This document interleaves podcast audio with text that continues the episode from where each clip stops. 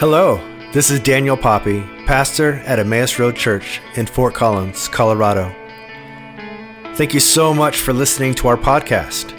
We hope this message will help you grow in your walk with Christ. If you'd like to support this ministry, you can do so by visiting theroadfc.org and click on the giving link. Great to see you. It's good to be with you. Are you feeling good? Yeah.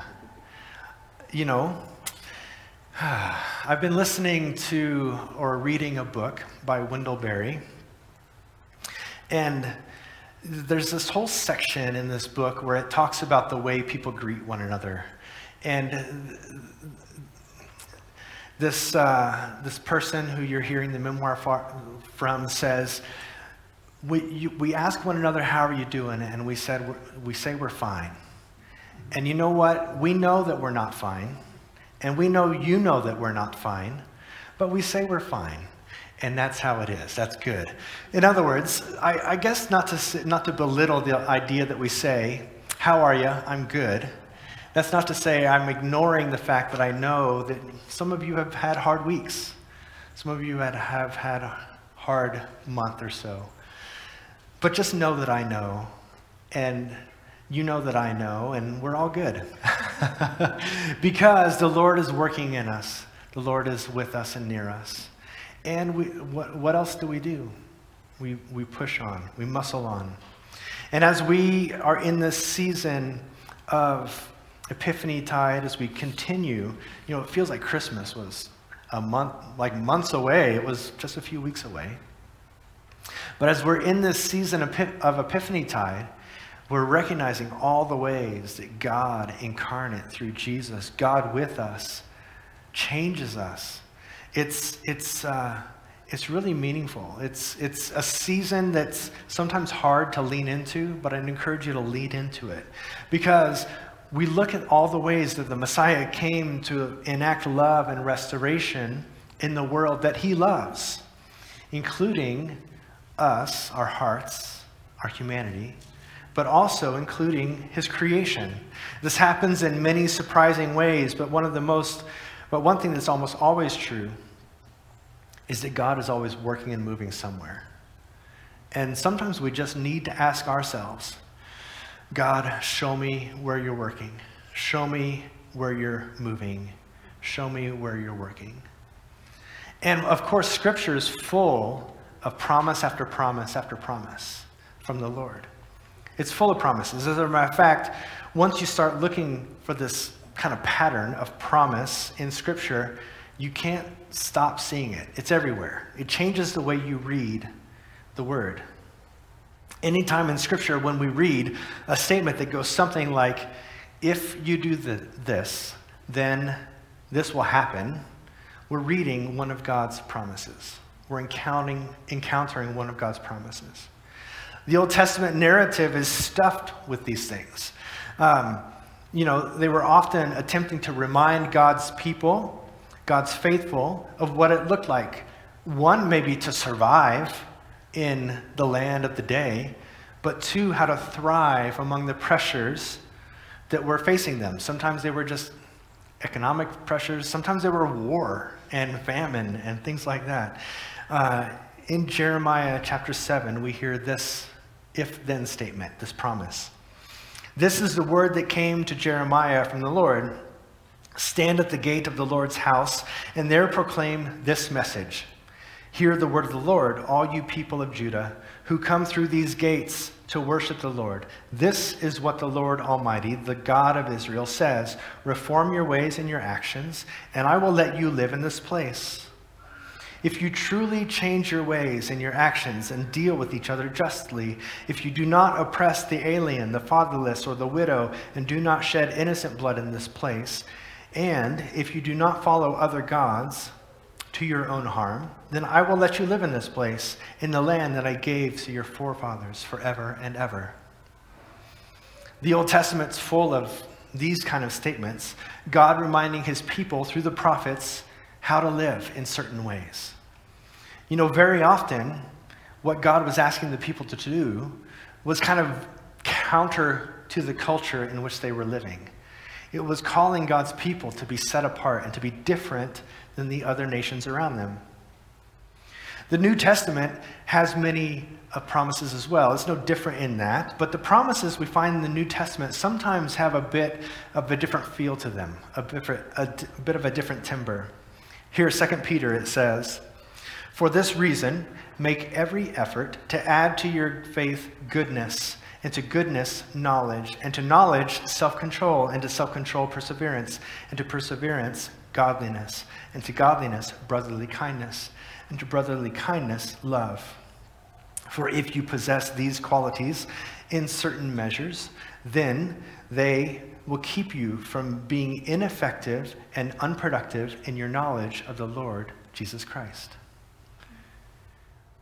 This promise, this, it still has an if then statement, but it's encouraging more of a frame of mind, a frame of heart.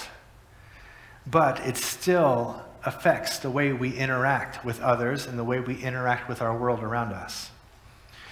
Today, we'll be looking at two such promises or if then statements in our lectionary passages for this week. But these are going to give us maybe even more to ponder because they're, they're kind of constructed a little bit different. It's good. You'll, you'll like these. Uh, they give us, they open up the model a little bit and allow us to kind of ponder those things. And as we do that, we'll kind of see one, the way God interacts with his people in a variety of ways, but two, I hope the takeaway for us today is how can we discern the promises that God is giving to us or has given to us? How can we discern whether that thing that we feel like if we just try this, then that will happen? How can we know if that's from God or if that's just our own idea? That's where we're headed today. So before we dive into our scripture, let's pray together.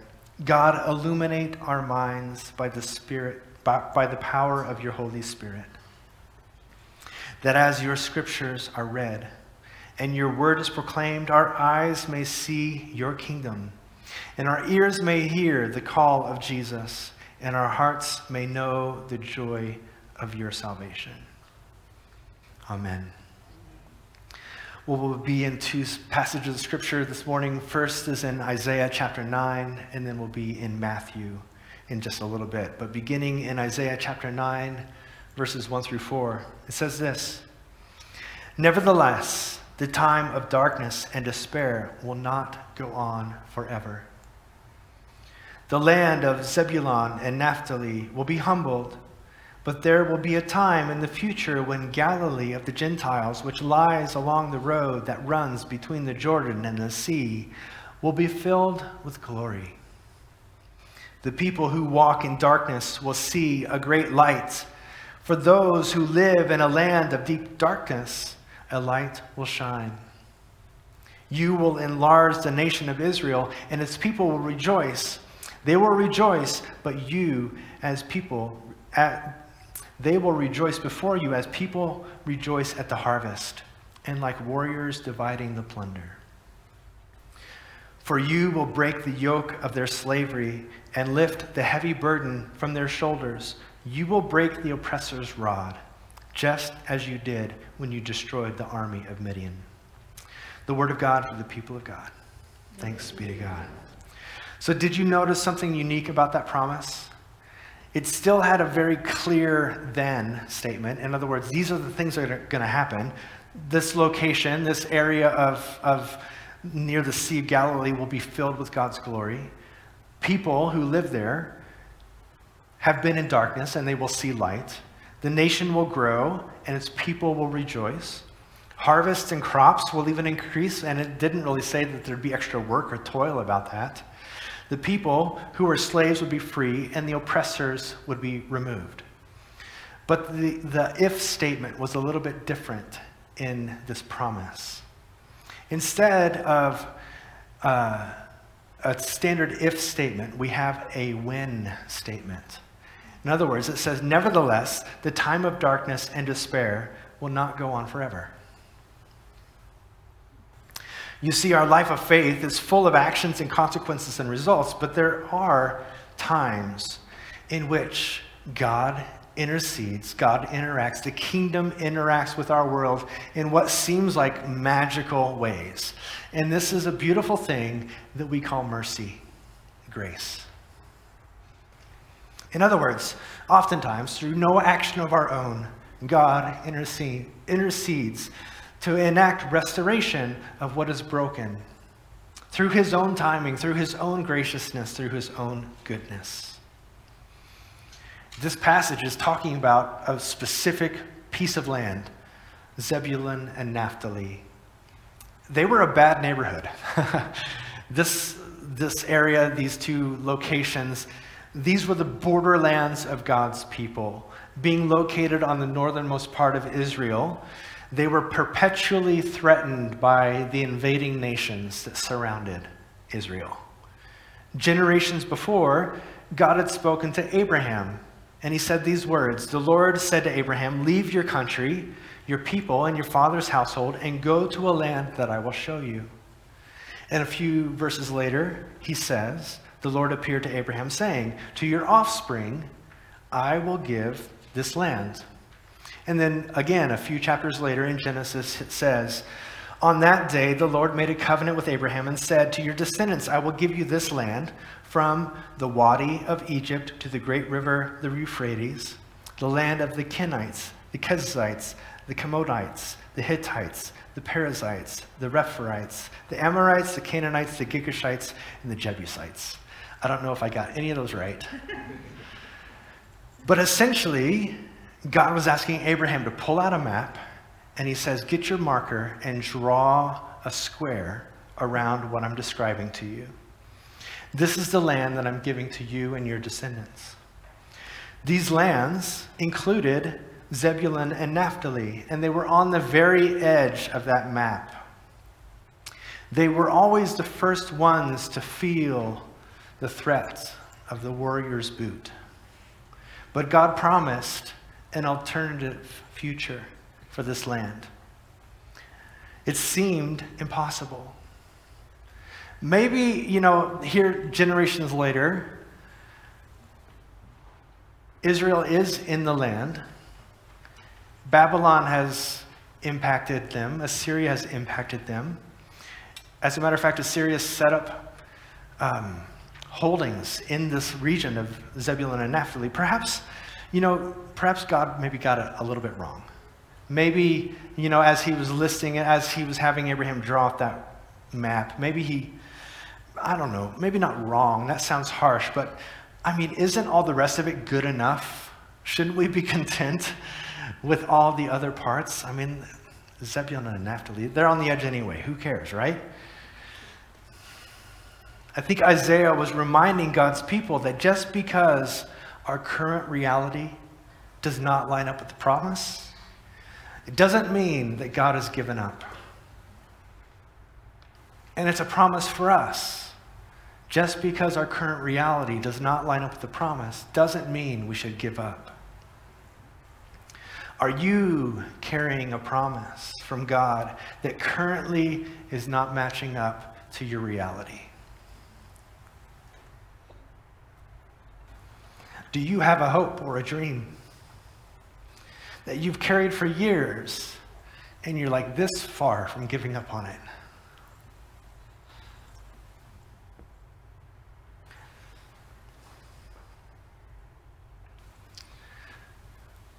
The encouragement today is not to give up. Don't let go. Because just like these constantly embattled burdened lands, borderlands that seem to have been set aside or perhaps overlooked or perhaps forgotten or perhaps God just maybe got a little bit wrong. Even though they seem to not be experiencing God's reality, God hasn't given up hope. He's still working to see a new day come, a fulfillment of this promise. For Zebulun and Naphtali, that light, much like our own, comes in the incarnation of Jesus. I love the way the lectionary connects our Old Testament passages and New Testament passages. We've probably read this a hundred times, but when you read them together back to back, you see such amazing such amazing things. I see them, at least. Uh, you'll see them too. Our passage covers this idea. God will be restoring these borderlands through Jesus, but we're also going to see the fulfillment of some more promises in this passage, and they're going to give us even something else to consider this morning. So, Matthew chapter 4, we'll be picking up in verse 12. When Jesus heard that John had been arrested, he left Judea and returned to Galilee he went first to Nazareth.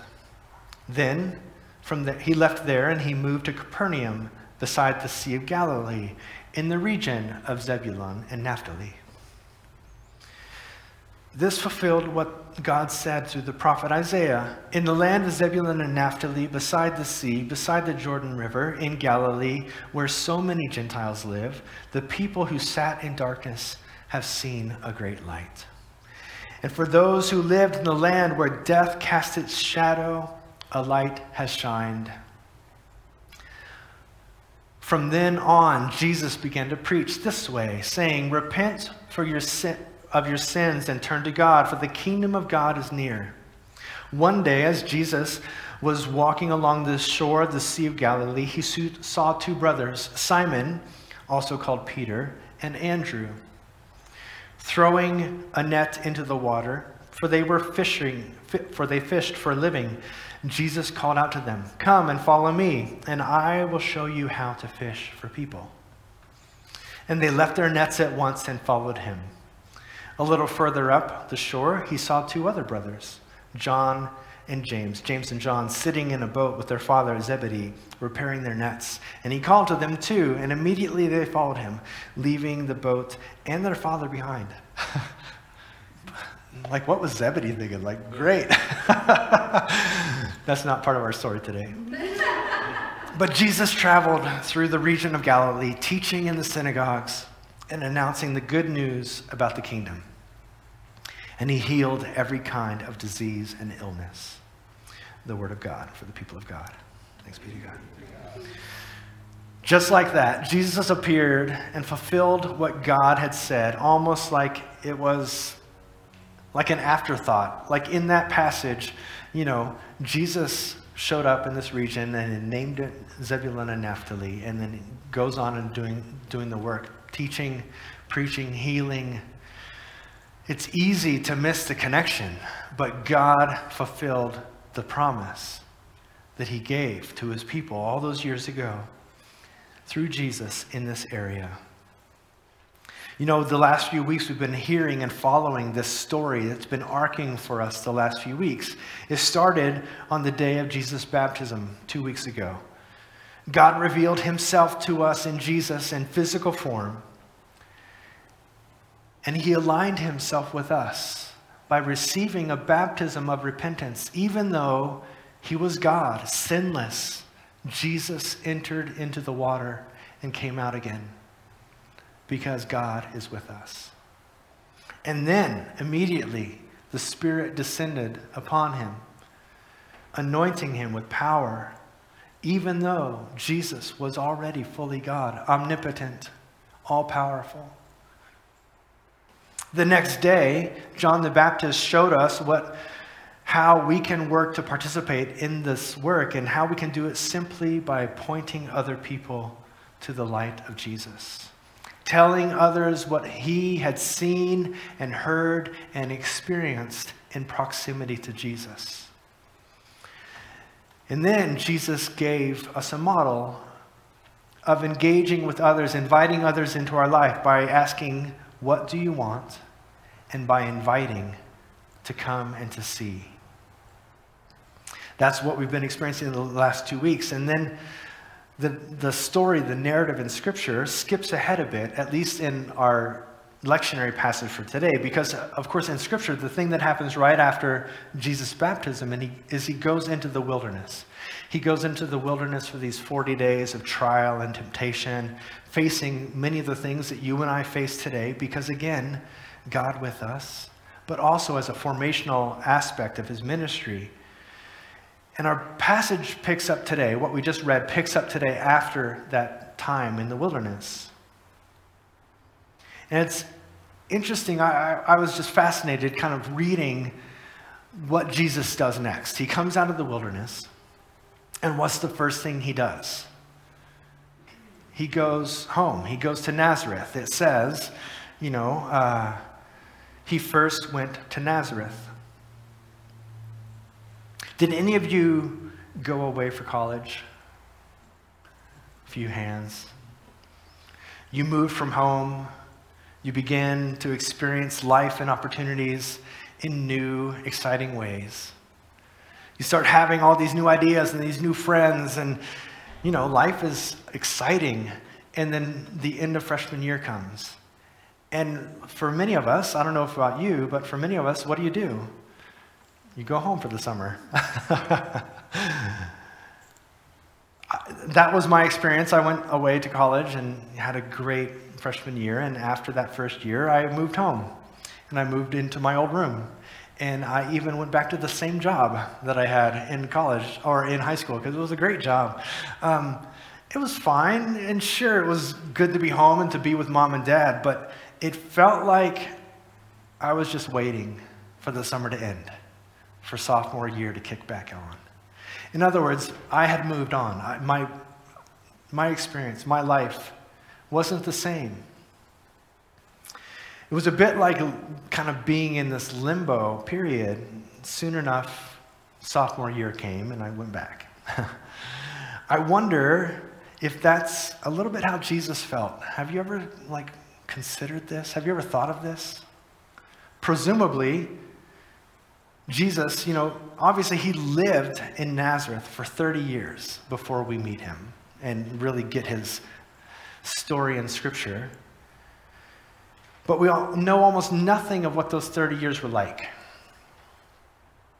We only have a deep picture of these three years of his public ministry, this short window of time in Jesus' life. Have you ever thought about that? Like, okay, God with us, incarnate in Jesus, like this is terrible time management. like he had all this time. Why did he wait so long to start? You know, but who are we to judge? Jesus, God with us, you know, he might have felt a bit like coming out of the wilderness and then, you know, he didn't have his followers yet. So he goes home. We don't know what he experienced. I like to imagine maybe he felt a bit like, you know what, it's time to start this ministry. Of course, we know that story when he reads from the scroll of Isaiah in his hometown, and he said, Today, this has been fulfilled in your hearing. And they're like, Isn't that Jesus, carpent- the carpenter's son? They're like, They won't, he, they, you know, it's different when you're home. So he had to go. He had to go and get it going. But um, Jesus obviously knew the scripture and knew the promises he knew this passage from Isaiah. And I wonder if that kind of maybe helped form as he's thinking, what should I do? Where should I go next? As he's discerning God's will perfectly, where we do it kind of blindly, I wonder if this passage helped him out. Maybe I should go to the Sea of Galilee. Obviously, there was a lot going on. I don't know who that is for today, that idea that maybe Jesus was like a college freshman for that summer in Nazareth, but maybe that's for you. But even as Jesus discerned his next move out of Nazareth, what better place to begin his ministry than in this region near his home? This region that clearly was experiencing darkness and needed light. To bring rejoicing to the oppressed, to bring prosperity and sustenance to the hungry and freedom to the slave. Do you notice how often Jesus' miracles have to do with food? A fishing trip that's not going well, and now there's tons of fish. The dividing of the loaves and the fishes to feed. Anyway, God kept his promise to the region of Zebulun and Naphtali, but our story also includes some people. Folks, Peter, Andrew, James, and John. What about the promises and the hopes and dreams of his people? As you remember in our story, we first met Andrew and Peter last week when they were with their teacher, John the Baptist. Andrew and Peter were disciples of John the Baptist. John the Baptist said, Look, there goes Jesus. And Andrew and Peter followed him and said, Master, where are you staying? And Jesus said, Come and see. We heard that story last week. Now, here we're picking up with Andrew and Peter again. Obviously, there's been some time past, 40 days. And now we hear that John the Baptist, their teacher, is in jail for his bold proclamations about the kingdom of heaven and teaching this, this message of repentance and baptism and refusal to stop teaching that. Andrew and Peter have lost their master. They lost their purpose. And so, like that freshman at the end of freshman year, they go home and they go back to their job. Can you identify with the disappointment that Andrew and Peter must have felt. Like the excitement of being right in the thick of it with John the Baptist and teaching. And I don't know, maybe they were the ones helping people in and out of the river as John was baptizing. They were right there in the thick of it. And here they are, home fishing. They must be running over and over in their minds, wondering how they got it wrong wondering if they had misheard or misunderstood what it was that God was putting in their hearts in the first place. Surely their hope was not to lose these years, this experience, this time being beside John the Baptist just to go back home and fish. Then along comes Jesus. They knew Jesus. They had spent that night with him, as we heard last week in our passage. They even knew who he was because of John's testimony that he was the Lamb of God. They knew he was the Messiah. They even spent time with him when Jesus said, What do you want? Come and see. We're not sure how the story progressed for Andrew and Peter as Jesus retreated from his uh, baptism into the wilderness, but I can imagine Andrew and Peter returned to John, elated, excited about their evening with the Messiah, and feeling like God's promises were finally coming true, and they were right there on the front row. And then the centurions show up and say, Is John the Baptist here? John the Baptizer, who's been out in the region of Judah proclaiming a message of salvation and they take him away in chains. But God never gives up. God never gives up on the promise. Philippians 1 says, and we are sure of this, that he who began a good work in you will bring it to completion at the day of Jesus Christ. For Andrew and John, the restoration of the promise was once again to be given a position right on the front of what God was doing can you imagine the scene, how it played out? I mean, the scene in Scripture is pretty basic. One day, Jesus was walking along the shore. He saw two brothers, Simon and Peter. They were fishing. Not Simon and Peter, Simon and Andrew. Peter and Andrew. They were fishing, throwing their nets. Jesus says, Come follow me. And they left their nets and followed him. That's all we get. But I imagine the scene was much more kinetic than that. I mean, the shock on their faces, turning to awe as Andrew and Peter recognize Jesus. First they hear him, then they recognize who he is. The scrambling to get the nets in and the boat to shore, the questions and clamoring they must have been bombarding Jesus with. I imagine Jesus like smiling from ear to ear to be rejoined with these two.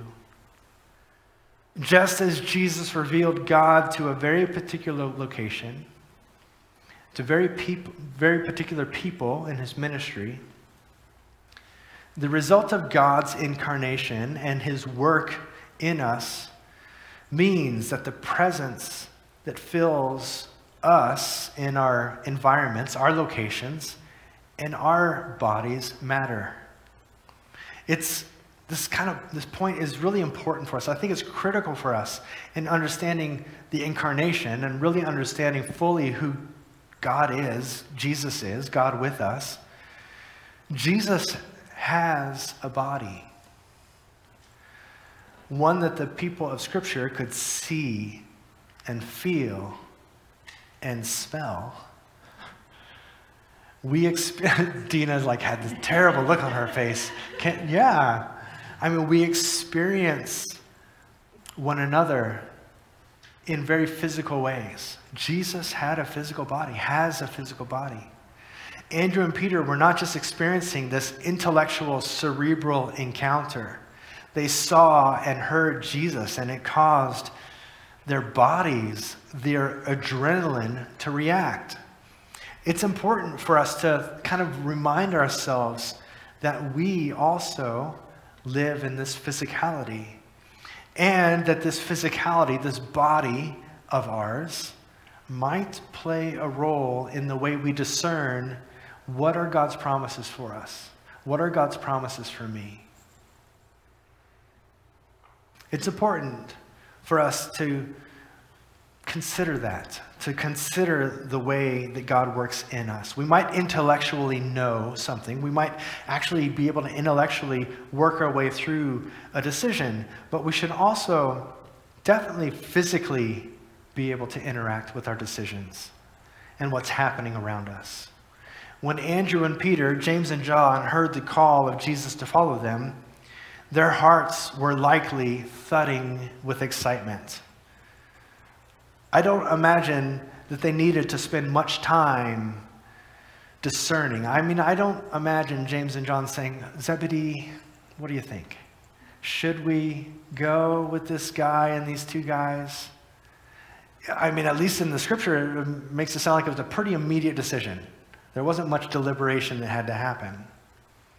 They were likely listening to their bodies as they reacted to the call of Jesus. Once again, to leave their trade and to follow a teacher. We hear this phrase or this terminology. Sometimes you just feel something in your guts. You just feel good or feel bad about something. We experience that in like our daily lives, our, our, uh, our daily experiences. How often do we let that interact with our spiritual experiences, our spiritual lives? Learning to trust the voice of Jesus is not just an intellectual act, but a whole body experience. Because every human bears the image of God. Just as we relate to our closest friends and our family emotionally and physically, so too can we relate with God in mind and in body. When hearing and discerning the promises of God in your life, you're listening for the where and the when and the what. Does that make sense? So when you, we're hearing and discerning how God's working for us, we're kind of listening for when is it going to happen? Where is it going to happen? And what will I be doing? But our passage today includes all those three things. But in my encouragement to you today, I think there's another question that we should be carrying with us or asking, and that's how? How do I know? How will I know? How can I ever know what God's promises for me are? Maybe this is just my idea, and I don't know if I can trust my own ideas. After all, if it was God, surely something would have been happening by now. If it were God, then why does it feel so hard? Or if this is really a good, godly thing for my life, then why does it feel like, like nothing's happening? Why do I need to make this move? Why do I need to make this step or this decision or this investment? It feels like I'm kind of forcing the issue. Shouldn't God's promises just be happening to me? We do see that. That's where we started. We started seeing that the promise to Naphtali and Zebulun wasn't a when or it wasn't a how, it was more of a win when Jesus comes. But in our lives, we experience both. We experience the when, but sometimes we experience the how. Is your story, is your experience showing that today? Have you experienced that when time, when the, you know, the time is right, things just kind of fall together, or sometimes do you have to take a step? Sometimes you have to make a move. Jesus felt the need to move to Nazareth. Andrew and Peter felt the pounding in their chest and they couldn't get the boat in off the shore fast enough. James and John likely caught the contagious excitement around Jesus and Andrew and Peter. Can we, in the same way, trust our bodies, can, trust our guts, so to speak, as we consider how God is working in us and around us? Jesus did, and he did this, and you're created in his image with a physicality that I think sometimes we're distrustful of. And it's, it's not a surprise because there's some disclaimers here. Do we sometimes get it wrong? Yeah. is there grace and mercy and forgiveness for when we do? Yeah, there is. Are our physical bodies broken? In other words, do we need healing? And sometimes it's hard to trust a broken body. Is that true? Yes when we do experience brokenness, does God's healing sometimes, or oftentimes, come through professional help? Doctors and therapists? Yeah. If Jesus' body was fully divine and incarnate, then isn't my body fully divine and incarnate too? Nope. no. Jesus is Jesus. Jesus is a special case. We're reflections of him. We're Christians, we're tiny Christs, but we're not fully God incarnate. Does any of this change how God works? I don't think it does. It informs and is a part of our story. So I've kind of been laying out a big swath here. One, how to recognize, how to see, where to find, where to, where to understand the promises that God's made to his people through Scripture but then we also have to then equate that into our lives. And much of that work is a, the work of discernment. What promise from God do you carry with you today that may need the renewal and hope that we heard even in the book of Isaiah? Jesus came to a particular location in his carnation. What does that mean for your location? How does that make you feel about the promises that you have for your community, for your workplace, for your family? Every human bears the image of God. How does that incarnation of God with Jesus, God with us, help us better see the image of God in our relationships? What does it mean for you to live into the incarnation of Jesus?